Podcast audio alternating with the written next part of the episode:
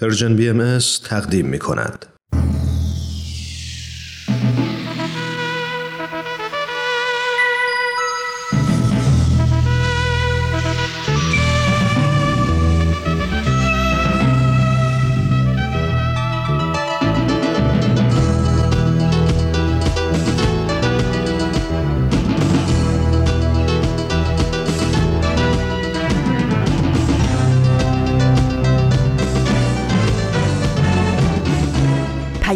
دوست، برنامه‌ای برای تفاهم و پیوند دلها.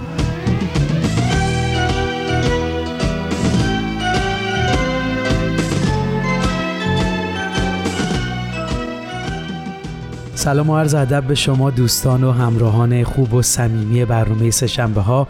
ایمان مهاجر هستم. صدای من رو از رادیو پیام دوست از سرویس رسانه‌ای فارسی بهایی میشنوید. امیدوارم هر کجا که هستید خوب و خوش و سلامت باشید و دلهاتون به امید و صبر زنده باشه. خیلی به برنامه خودتون خوش اومدید. مرسی که شنونده برنامه‌های ما هستید. اینو بدونید همراهی شما افتخاری برای ماست. با ما همراه باشید تا برنامه امروز رو شروع کنیم. همراهان و شنوندگان همیشگی برنامه سه‌شنبه‌ها میدونن برنامه‌هایی که تو این روزا پخش میشه آفتاب بینش و نمایش رادیویی ملک تا ملکوت هست. برای اون دسته از عزیزانی که تازه به ما پیوستن و یا قسمت‌های قبلی این برنامه‌ها رو نشنیدن بگم که اول توصیه میکنم این برنامه‌ها رو حتما دنبال کنید و جهت اطلاعاتون بگم آفتاب بینش به معرفی کتاب‌های آیین بهایی میپردازه و نمایش رادیویی ملک تا ملکوت هم به زندگی حضرت عبدالبها پرداخته. اگه دوست داشتید به آرشیو این برنامه‌ها و تمامی برنامه‌های دیداری و شنیداری که برای گروه‌های مختلف سنی در این رسانه تهیه شده دسترسی داشته باشید، کافیه به وبسایت persianbahai.org سری بزنید و برنامه‌هایی که دوست دارید رو ببینید و بشنوید و به دوستانتون هم معرفیش کنید. خب بریم سراغ برنامه‌های امروز. این شما و این برنامه سه‌شنبه این هفته. امروز سه‌شنبه 14 آذر ماه 1402 خورشیدی مطابق با 5 دسامبر 2023 میلادی. امروز داشتم با خودم فکر می‌کردم اول برنامه چطور شروع کنیم که با اوضاع و احوالمون جور باشه، از طرف دیگه حس خوبی بگیریم، چون حقیقتش وقتی اوضاع و اتفاقات دنیا رو مرور می‌کنیم می‌بینیم که بیشتر جاها به نوعی بی‌عدالتی و تبعیض و ظلم و نفرت پراکنی گسترده شده و واقعاً سخته که بتونیم به این مسائل بی‌تفاوت باشیم و دلهامون نگیره و فقط به فکر زندگی شخصی خودمون و اطرافیانمون باشیم که آسیبی نبینه. میدونم ممکنه غمگین بشیم، ناراحت بشیم، ولی آیا به نظرتون این کافیه؟ یا شاید خوب فکر کنیم و ببینیم ما به عنوان یه عضو کوچیک این خانواده بشری چه کاری میتونیم در مسیر بهبود دنیا و صلح و اتحاد و دوستی انجام بدیم؟ حرف آخرم اینه، این روزا وقتی اخبار ظلم و بی‌عدالتی و جنگ رو میشنوم به یه سوال فکر میکنم و دوست دارم با شما هم به اشتراک بذارم و شما هم بهش فکر کنید.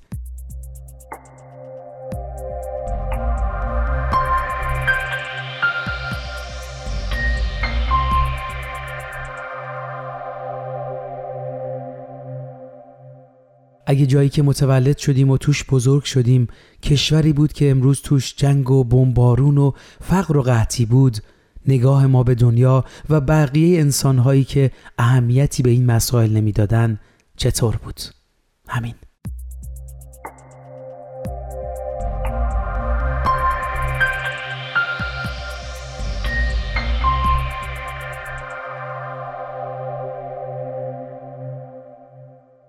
همچنان شنونده ای ما هستید با برنامه سه‌شنبه ها. از همراهیتون خیلی ممنونم عزیزان. خب هفته پیش همونطور که میدونید به مناسبت درگذشت حضرت عبدالبها ویژه برنامه‌ای تهیه شده بود و برنامه عادیمون رو نداشتیم. اگه به خاطرتون مونده باشه هم توی چند برنامه قبل در مورد عدالت صحبت کردیم. توی این راستا توی برنامه امروز به موج سرکوب‌های بهائیان در ایران می‌خوایم نگاهی بندازیم. صحبت‌های سیمین فهندج نماینده جامعه بهائی در سازمان ملل در ژنو رو خواهیم شنید و روایت فریبا کمالابادی از زندان اوین در رابطه با موج سرکوب ها رو میشنویم. با ما همراه باشید.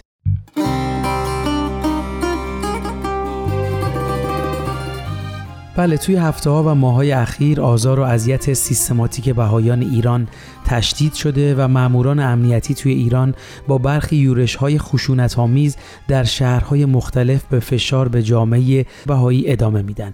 توی این راستا سیمین فهندج، نماینده جامعه بهائی توی سازمان ملل در ژنو، اشاره کردند که ما شاهد یک روند مهم و تاریخی توی ایران هستیم، اگرچه حکومت ایران برای چندین دهه تلاش کرده که بین بهائیان و سایر اقشار اجتماع ایران شکاف ایجاد کنه، اما ایرانیان از سراسر جوامع دینی و اتنیکی، از مرد و زن، به پاسخ به کمپین داستان ما یکیست، یک صدا برای دستیابی به اجتماعی بر پایه برابری، تفاهم، عدالت و آزادی فارغ از اعتقاد، پیشینه و جنسیت گرد هم میان. چقدر غم انگیزه که حکومت ایران به جای استفاده از این توانمندی تحول آفرین با دستگیری تعداد بیشتری از بهائیان و حمله به ایرانیان بیگناه از هر پیشینه و همینطور مدافعین حقوق بشر توی سراسر ایران برای سرکوب اونها تلاش میکنه.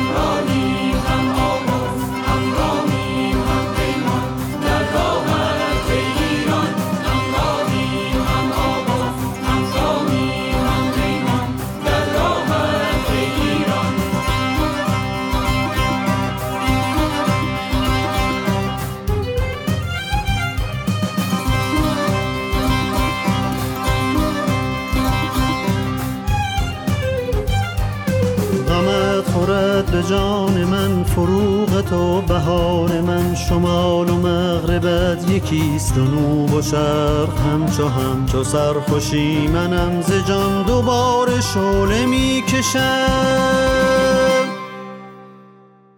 ایشون ادامه دادن حکومت ایران هر هفته که میگذره و با هر موج جدید دستگیری شواهد جدیدی رو از میزان ظلم خودشون و قصدشون برای آزار و اذیت بهائیان تنها به دلیل اعتقاداتشون حتی توی دوران سالمندی نشون میده. تفتیش خونه‌های سالمندان و مریضان، زنانی که بیش از 40 سال پیش همسران خودشون رو به خاطر همین حکومت از دست دادن، نشونگر اینه که هر گونه تلاش مقامات ایرانی برای توجیه اقداماتشون پوچ و کذبه و این سوال رو مطرح میکنن که بهائیان بیمار و سالمند چه تهدیدی برای حکومت ایران محسوب میشن و در آخر هم میگن هیچ چیز جز تعصب مذهبی نمیتونه اینطور اقدامات بیرحمانه رو توجیه کنه. ممنونم که تا اینجای برنامه توجه کردید. اگه موافقید قبل از ادامه صحبتمون بریم پیش رمان شکیب و یه قسمت دیگه از برنامه آفتاب بینش رو با هم بشنویم.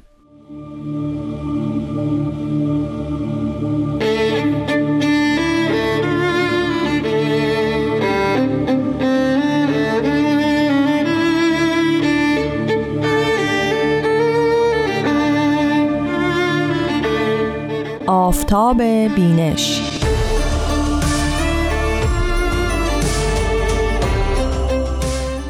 شنوندگان عزیز رادیو پیام دوست، با درود. رمان شکیب هستم و این بخشی دیگر از فصل دوم برنامه آفتاب بینشه.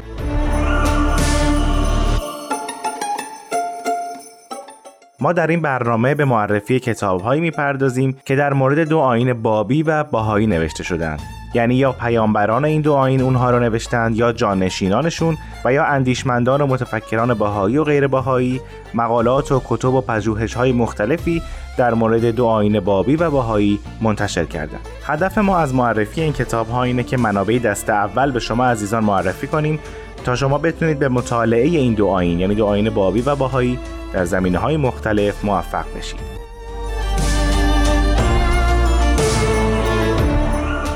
کتابی رو که امروز در نظر گرفتیم در مورد یکی از شخصیت‌های بسیار مهم فرهنگ ایرانی و همینطور آیین بابی و بهائی است در مورد طاهره قرةالعین.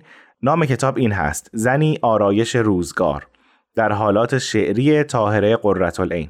نویسنده کتاب رضا فرخفال هست و ناشر این کتاب بنیاد تسلیمی در کالیفرنیا.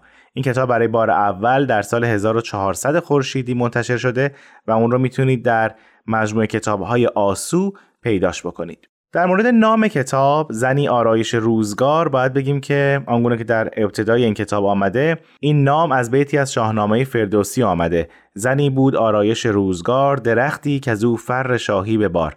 البته باید گفت که این بیت در همه نسخه های شاهنامه ضبط نشده و در بعضی از نسخه ها میشه اون رو پیدا کرد. اگر یادتون باشه ما در فصل اول برنامه آفتاب بینش کتابی درباره حیات طاهره قرةالعین معرفی کردیم. اگر درباره زندگی او می‌خواهید منبعی در دست داشته باشید، میتونید به برنامه‌های فصل اول آفتاب بینش مراجعه کنید. این کتابی که امروز معرفی می‌کنیم درباره اشعار و حالات شعری طاهره است. رضا فرخفال نویسنده این کتاب در مقدمه این کتاب ذکر می‌کنه که در مورد طاهره بسیار نوشتند و نکته‌ای که برای او جالب بوده اینه که آن وجه شاعر بودن طاهره یا آن چهره شاعرگونش در پس چهره‌های دیگرش پنهان شده. نام میبره از این چهره‌های دیگر. او اشاره میکنه وجوهی مانند آوازگر دلیر و سخنآور بدعت دینی باب، و یا زنی انقلابی، و یا زنی که برای نخستین بار حجاب از سر برگرفته. او از همین جا توضیحاتش رو آغاز میکنه در مورد مشکلاتی که در راه تحقیقش وجود داشته.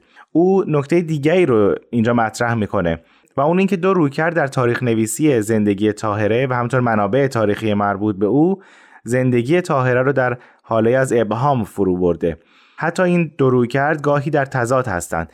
رضا فرخفال اشاره میکنه که برای نمونه در کتب تاریخی بابی و بهائی طاهره همانند قدیسی تصویر میشه که در راه عقیدهش جان داده، و در مقابل ردیه نویسان دو آیین بابی و بهائی واقعیت زندگی طاهره و حتی اصالت و ارزش‌های شعری او رو نفی می‌کنن و اونها رو زیر سوال می‌برن.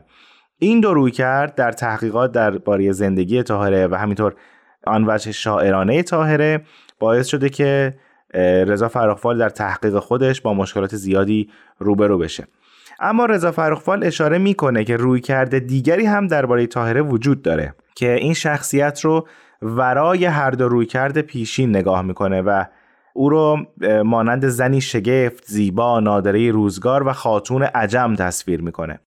و بر اثر همین رویکرد در سالهای اخیر در پژوهش‌های به قول رضا فرخفال زنانه، طاهره رو پیشگام در جنبش رهایی زنان در ایران در نیمه دوم سده 19 دونستند.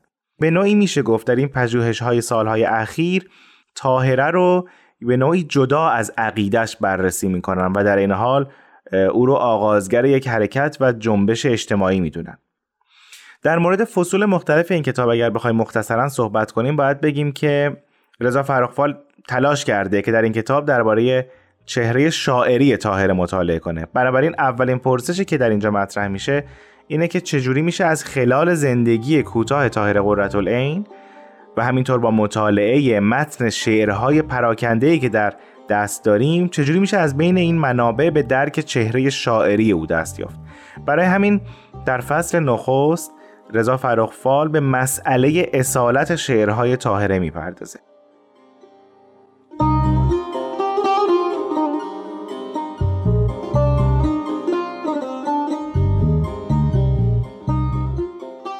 موضوع فصل دوم زندگی طاهره و زمینه‌های تاریخی مختلف شعری اوست. یعنی از بین روایت‌های بیشمار زندگی طاهره نویسنده روایاتی رو جمع‌آوری کرده و یا اینجا ذکر می‌کنه که به موضوع شاعری مربوطن، و البته گاهی روایات نامربوط که چهره طاهره رو مخدوش کردن هم توی این بخش اومده. نکته بسیار مهم اینه که زندگی نامه‌هایی که درباره طاهره نوشته شده راجع به شعر او نیست. شاید اشاره کرده باشن ولی مختص به شعر او نیست. و نویسنده این کتاب در این کتاب سعی کرده از میان زندگی نامه‌هایی که درباره طاهره نوشته شده بالواقع آن وجوهی که به شعر و شاعری طاهره مربوط بوده را پیدا کنه و درباره اونا تحقیق کنه، که البته این کار به نظر میرسه کاری بدیع و نو درباره زندگی طاهره قرةالعین باشه. در فصل سوم پرسشی مهم مطرح شده. اینکه آیا به طور کلی میشه شعر طاهره رو سرآغازی از شعر زنانه در ایران، البته با مفهومی متفاوت از شعر زنانه پیش از او، در تاریخ ادبیات ایران دانست؟ رضا فرخفال این سوال رو مطرح میکنه که آیا اصولاً میتوان اشعار پراکنده زنان شاعر ایرانی را در چهارچوب مفهومی نگارش زنانه دانست؟ سوال مهمه که باز هم موضوعی جذابه در بستر ادبیات. نویسنده در همین بخش، در همین فصل، به شعر زنان در ادبیات فارسی نگاهی انداخته و بعد استدلال کرده که شعر طاهره از دوران قدیم، یعنی دوران رابعه بلخی، که البته با رابعه ادویه اون رو نباید اشتباه گرفت، رابعه بلخی در حدود سده 4 هجری یا قرن 10 میلادی زندگی می‌کرده. از اون دوران، از دوران رابعه بلخی تا عصر مدرنیسم و شعر فروغ فرخزاد، چرخشی آنگونه که رضا فرخفال میگه در سوژگی زنانه و بیانی از آن را در شعر پیشا مدرن فارسی باز می‌نماید. به نوعی زبان و محتوای شعر طاهره از نظر نویسنده یکی از نقاط عطف تاریخ ادبیات پیشا مدرن فارسی است. در انتهای این کتاب هم علاوه بر معرفی برخی منابع، تصاویری از دستخط طاهره، نمایی از خانه پدریش در قزوین و همینطور نمایی از محبسش در 2 سال پایانی زندگیش در تهران هم آمده.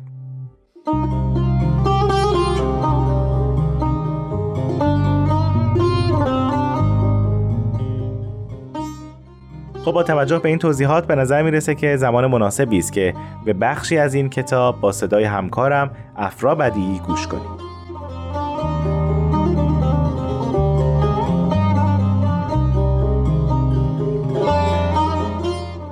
طرزی دیگر. هان طرز دگر سازم، این عید سعید آمد، انوار خداوندی از پرده پدید آمد.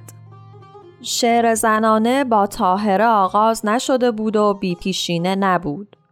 فرادهش شعر زنانه در تاریخ ادبیات ایران سده‌ها پیش از طاهره با سخنان رابعه بلخی و از همان زمان رودکی آغاز شده بود. الا ای باد شبگیری گذر کن، ز من آنطور که یغما را خبر کن، بگو که از تشنگی خوابم ببردی، ببردی آبم و خونم بخوردی. از رابعه نیز اکنون اشعار اندکی در دست داریم و شگفت این که هر دو شاعر سرنوشت یکسانی داشتند. کشته شدن در جوانی و در لحظه شکفتگی تن و ذهن، یکی به جرم عشقی ممنوع و دیگری به جرم داشتن باوری ممنوع. این زنانگی سرکش را، همه کشش و تنش دنیای این دو شاعر زن را، در تقابلی از تن و کمند در شعر رابعه می توان یافت که در شعر طاهره نیز بازتاب یافته و بعدها در شعر مدرنیست فروغ فرخزاد نیز در زمانه دیگر و به زبانی دیگر این بازتاب ادامه می یابد. مرگ فروغ نیز در اوج جوانی و شکفتگی زبان شعر او اتفاق افتاد. طاهره زمانی سخن به شعر گفت که تن زبان شعری فارسی فرسوده بود. استعاره های مرده، مجازات و تشبیهات دست سوده و مضامین تکراری خون و حیات را از این تن گرفته و تکلف قلم منشیان درباری و شیخان مدرسه آن را نحیف و زار ساخته بود.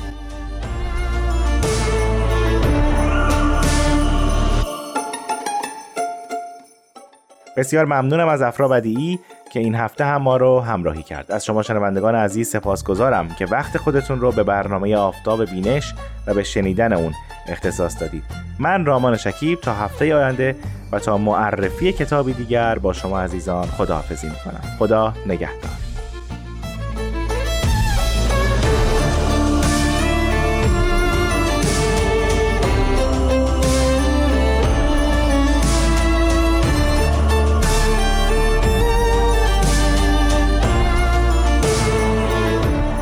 همچنان شنونده برنامه‌های رادیو پیام دوست از سرویس رسانه‌ای فارسی هستید. ایمان مهاجر هستم. مجدد بهتون خوش آمد میگم. خب در ادامه نگاهمون به سرکوب بهائیان در ایران میخوایم قسمت‌هایی از روایت فریبا کمالابادی رو هم درباره آزار و اذیت‌های اخیر بشنویم. ایشون شهروند بهائی زندانی در نامه‌ای از زندان اوین به موج سرکوب بهائیان ایران در هفته‌های گذشته واکنش نشون دادن. ایشون عضو سابق مدیران جامعه بهائی ایران تا به امروز نزدیک به 12 سال رو در زندان‌های جمهوری اسلامی تحمل حبس کردن. خانم کمالابادی نوشتن: داستان ما یکیست. شاید شنیدن این داستان‌های دردناک اما واقعی سبب شود بیش از پیش تلاش کنیم تا عدالت جانشین ظلم و نورانیت جایگزین ظلمت شود. بله، واقعا این جملهشون خیلی به دل من چسبید. بله، ایشون همینطور توی قسمتی از نامشون اشاره کردن که دستگیری‌های والدینی که بچه‌های کوچیک دارن اقدامی برنامه‌ریزی شده و ادامه دار از طرف جمهوری اسلامی هست که تأثیرات منفی جبران ناپذیری رو روی کودکان و والدین اونها به جا میذاره و از اون به عنوان مصداقی از شکنجه کودک نام میبرن.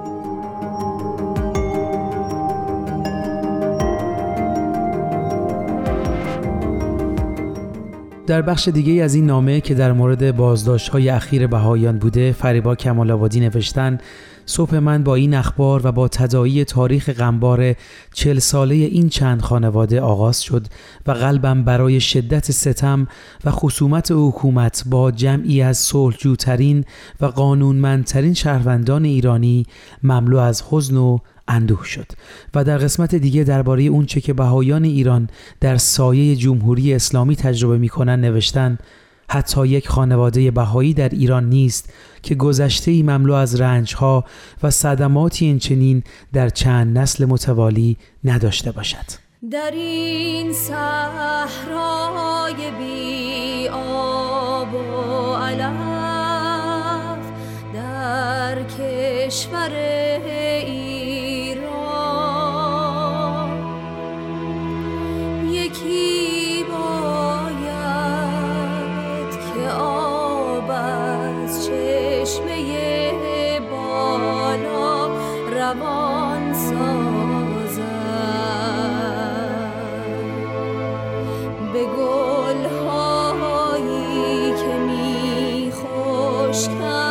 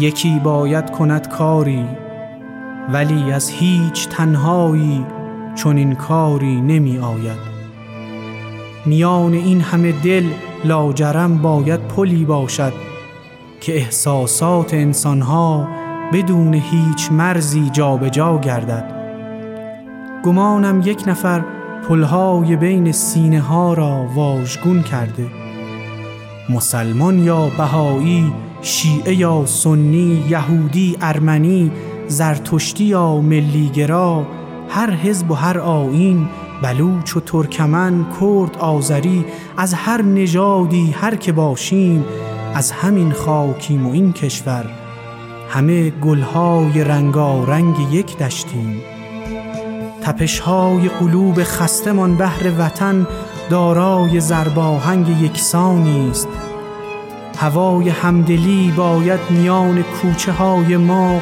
دوباره گل برویاند بیا باور کنیم احساس وحدت را. برای میهنی آباد ما باید پذیرای تفکرهای هم باشیم که شاید ظلمت این تفرقه با وحدت ما در به در گردد. بیایی هموطن با هم بکوشیم و این ویرانه را از نو بنایی جاودان سازیم. ممنون از همراهیتون عزیزان. امیدواریم تا اینجای برنامه‌ها مورد توجهتون قرار گرفته باشه. خب اگه موافق هستی تو این لحظه یه قسمت دیگه از نمایش رادیوی ملک تا ملکوت رو با هم بشنویم که به زندگی حضرت عبدالبها میپردازه. ملک تا ملکوت.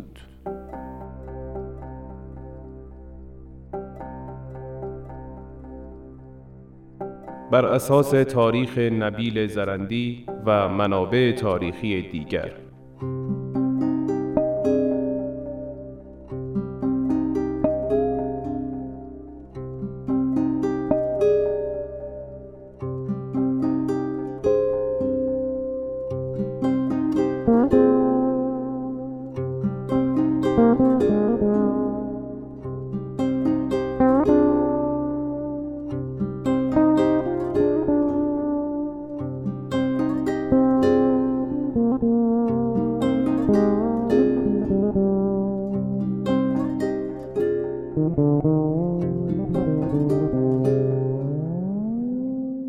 قسمت ششم.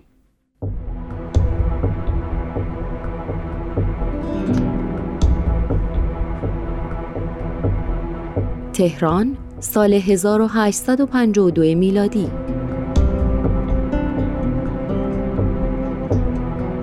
من میرغضب و جلاد دربار هستم. انعام میگیرم که جان بستانم. چه کنم؟ تقدیر ما اینگونه شده. به هر حال دنیا باید به وسیله افرادی مثل من از وجود قاتلین و سارقین پاک شود. این روزها نیز بازارم سکه است.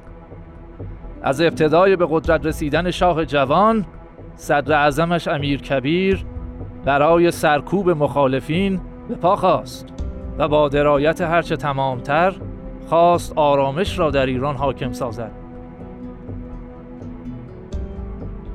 از قضا قوقای پیروان باب نیز به اوج خود رسید. امیرکبیر این هیجان عمومی را خطری برای تاج و تخت دید و مانند همتای پیشین خود میرزا آقاسی به دشمنی با این گروه پرداخت. اخبار بابیان در این سالها مسلسلوار از همه جا می رسید. ملا حسین بشرویی ملقب به باب‌الباب و قدوس خطه ایران را علل خصوص خراسان و مازندران را متحول کردند. طاهره قرةالعین نیز عراق عرب و علل خصوص کربلا را به اوج هیجان رساند. او در بدشت اقدامی سخت و تغییری بنیادین در اساس باورها داد. باز هم برایم بهت را بده. سازت را بزن دیگه. چش. بابا چه نوای خوشی می‌نوازی. باز هم جمع مستان. جناب میرغضب هم آمد. بیا. بیا سر او را بزن. هنوز کبابش حاضر نیست. بیا که خوش موقع آمدی. بفرما. آن قدح را بده تا برای جناب میرغضب لبریدش کنم. چه خبره؟ عروسی به پا کرده؟ امشب جشن کوچکی برای پدر شدن این دوستمان گرفته. به به، به سلامتی مبارک باشه. جعفر، باز تو زیادی نوشیدی؟ پس شرابت چه شد مراد؟ به جام مراد، برای سرورمان شراب بریز تا سرت از تنت جدا نشده. به روی چشم، بفرمایید. نوش جان. عجب شراب نابی. سر فرزندت سلامت. نوشت باد، به سلامتی شمشیر تیزت. الهی سر همه بدخواهان را قطع کنه.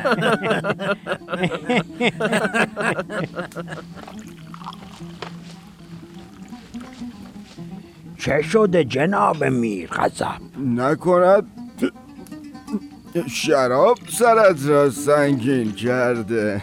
با همان یک جرعه. جعفر تو امشب بالاخره کار دست خودت میدهی. خیر، این میرغضبی که من میشناسم یک نفس چند پیاله مینوشد.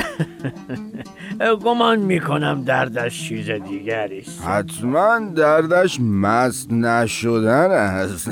از کن جعفر، آخر عصبانیش میکنی. خب بگو جناب میرقاسم چه شده؟ چرا در فکری؟ در فکر افرادی هستم که این روزها میکشم. تو مگر میدانی کسی که زیر شمشیرت کشته میشود کیست؟ تو فقط میخواهی زودتر خلاصش کنی تا پولت را بگیری، مگر نه؟ من آخر یک روز گردنت را میزنم جعفر. رهایش کن، نمیبینی در حال خودش نیست؟ به حرفهایش اعتنا نکن. حال بگو چه شده؟ من آدمهای زیادی را کشتم. هیچ کس تجربه دیدن آخرین لحظات زندگی یک آدم را مثل من ندارد. بعضی غالب توهی میکنند و بعضی غش میکنند.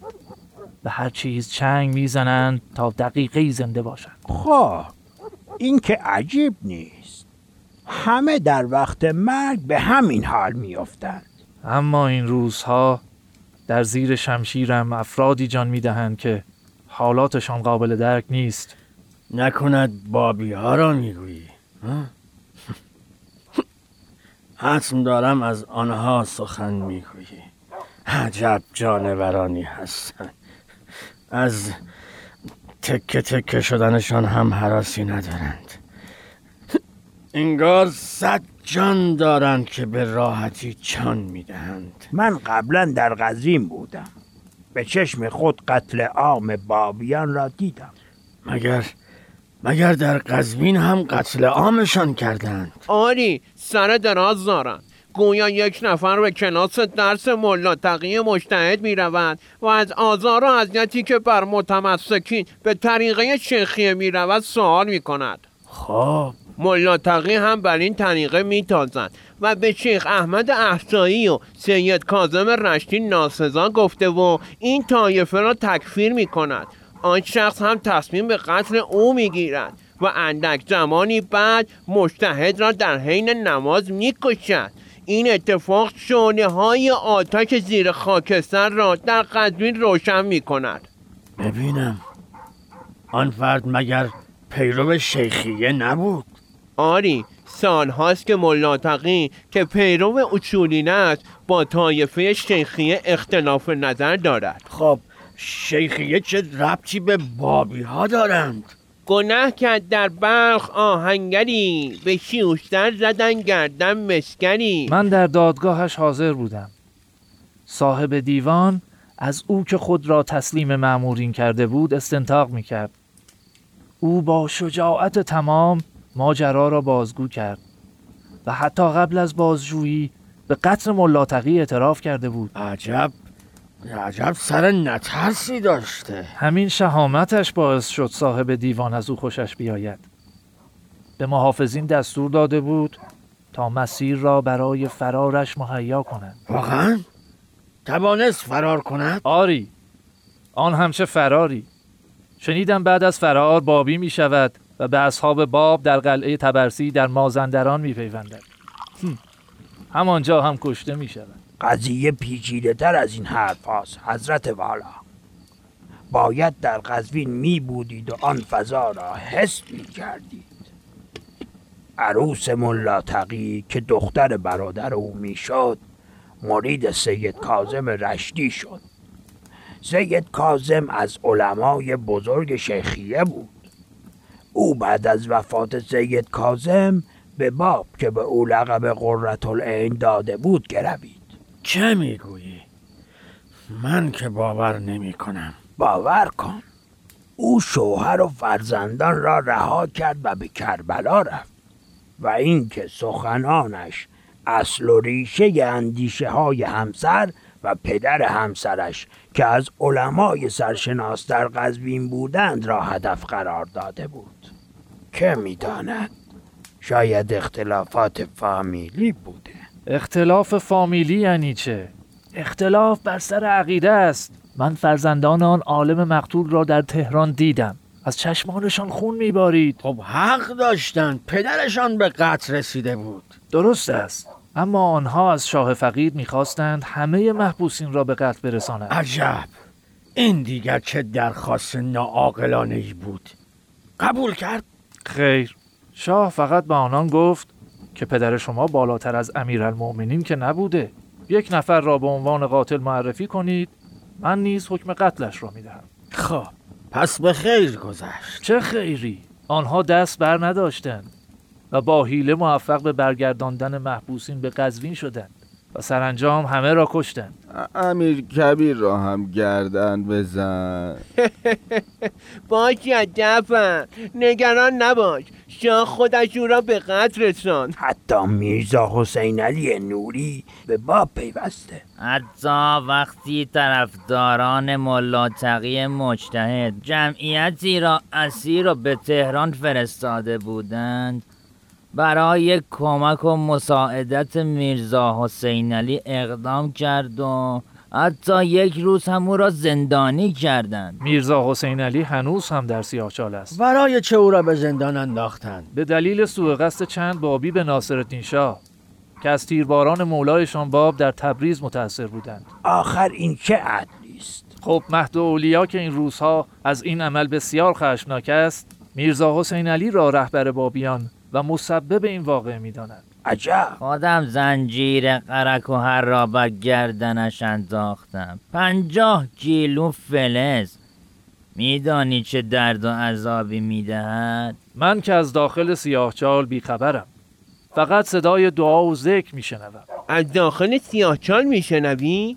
آری، شنیدم میرزا با همان حال در حبس به بابیان دعا و ذکر آموخته و آنها با هم تکرار میکنند. من هم شنیدم که شبی به قدری قررش و صدای آنها تأثیر گذار شد که حضرت همایونی ناصرالدین شاه را به دلهره انداخته بود. تصور کن صدایش در قصر شاه هم شنیده می شد. هنگام وداع هر کدامشان برای رفتن به میدان اعدام واقعا دیدنی و تأثیرگذار است. دیگر اعدام شدن چه دیدنی دارد؟ نمیدانی. به نزد میرزا حسین علی که اکنون او را حضرت بهامی خانم می روند و عاشقانه خداحافظی می کنند.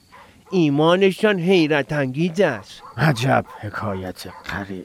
باور نمی کنید، بعضی از اعدامیان هرچه دارند به من می دهند، نه برای فرار و رحم و امان، بلکه به رسم تشکر. حال آنها از حال اکنون ما که در حالت مستی هستیم هم خوشتر است.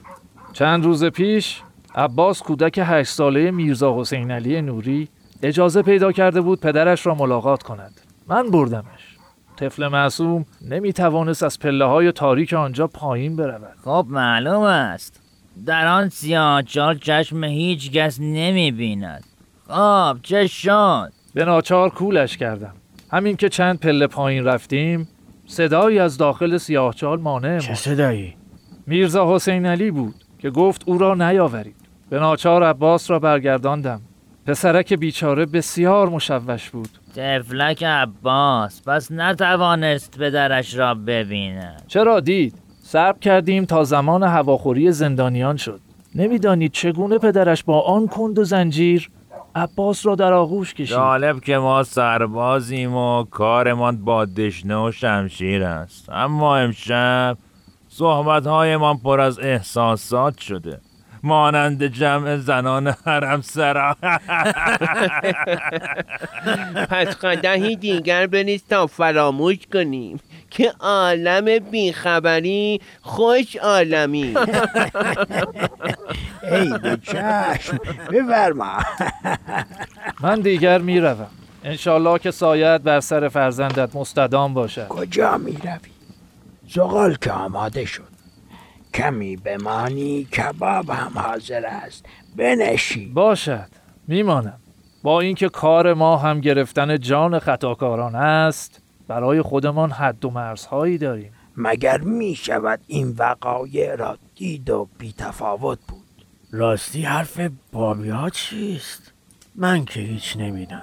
میگویند سید باب قائم آل محمد بوده، یا چه میدانم به قیام او قیامت برپا گشت.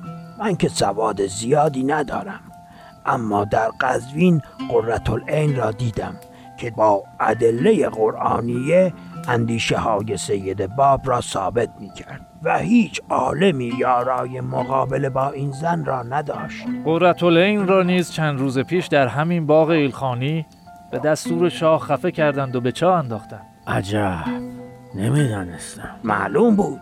قدرت کلام و جسارتش چندان معروف شده بود که شاه وارد قضیه شد.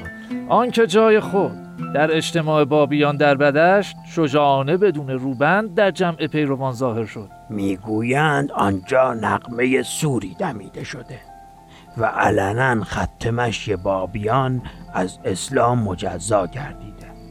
در همانجا به او لقب طاهره داده شد. میدانستی حتی شاه تصمیم داشت در حرم سرایش به او امان دهد، اما طاهره نپذیرفت. بله، این گونه بود که فرمان شاه و فتوای مجتهدین بر مرگش قرار گرفت. بفرمایید. کباب هم حاضر شد. جعفر کجایی؟ بیدار شاه. به به میرغضب، فقط چرت کوتاهی بود، اعدامم نکنی.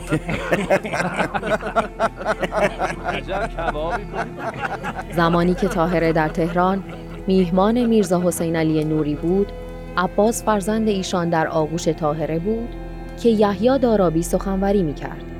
طاهره به یحیی متذکر میشود که سخن گفتن کافی است، باید برای نصرت امر حضرت باب قیام کرد و عمل نمود.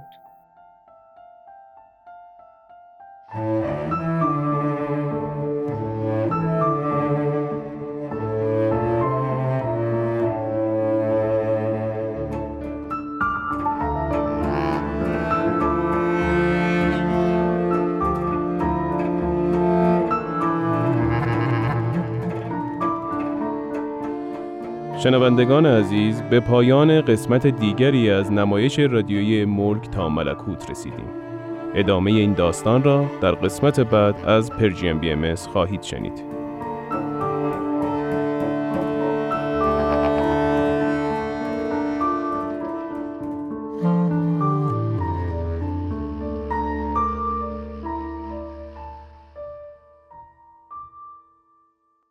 دوستان عزیز، مرسی از همراهیتون. در خدمتتونیم با ادامه برنامه سه‌شنبه‌ها از رادیو پیام دوست. خب، در انتهای برنامه می‌خوایم برگردیم به صحبت اولی که داشتم، این که به عنوان یک عضوی از خانواده بشری برای بهبود دنیا چه کاری میتونیم انجام بدیم و از یک زاویه دیگه بهش هم نگاه کنیم.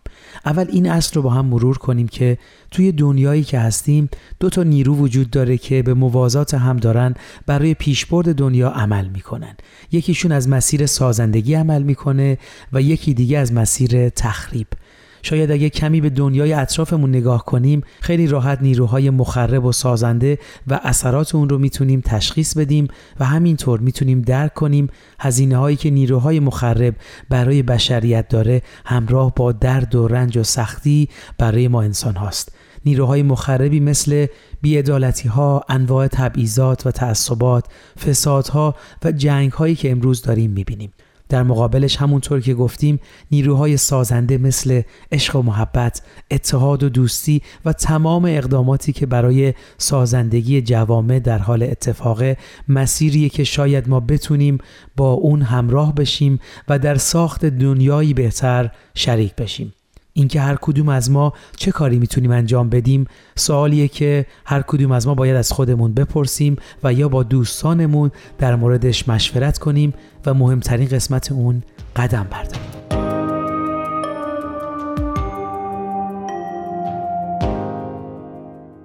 بسیار ممنونم از توجهتون عزیزان. امیدواریم مطالب و برنامه‌های امروز مورد توجهتون قرار گرفته باشه. وقت برنامه‌مون به پایان رسید. برنامه امروز رو با بیانی از حضرت بهاءالله به پایان میبریم. فی الحقیقه اگر آفتاب عدل از سحاب ظلم فارغ شود، عرض غیر عرض مشاهده گردد.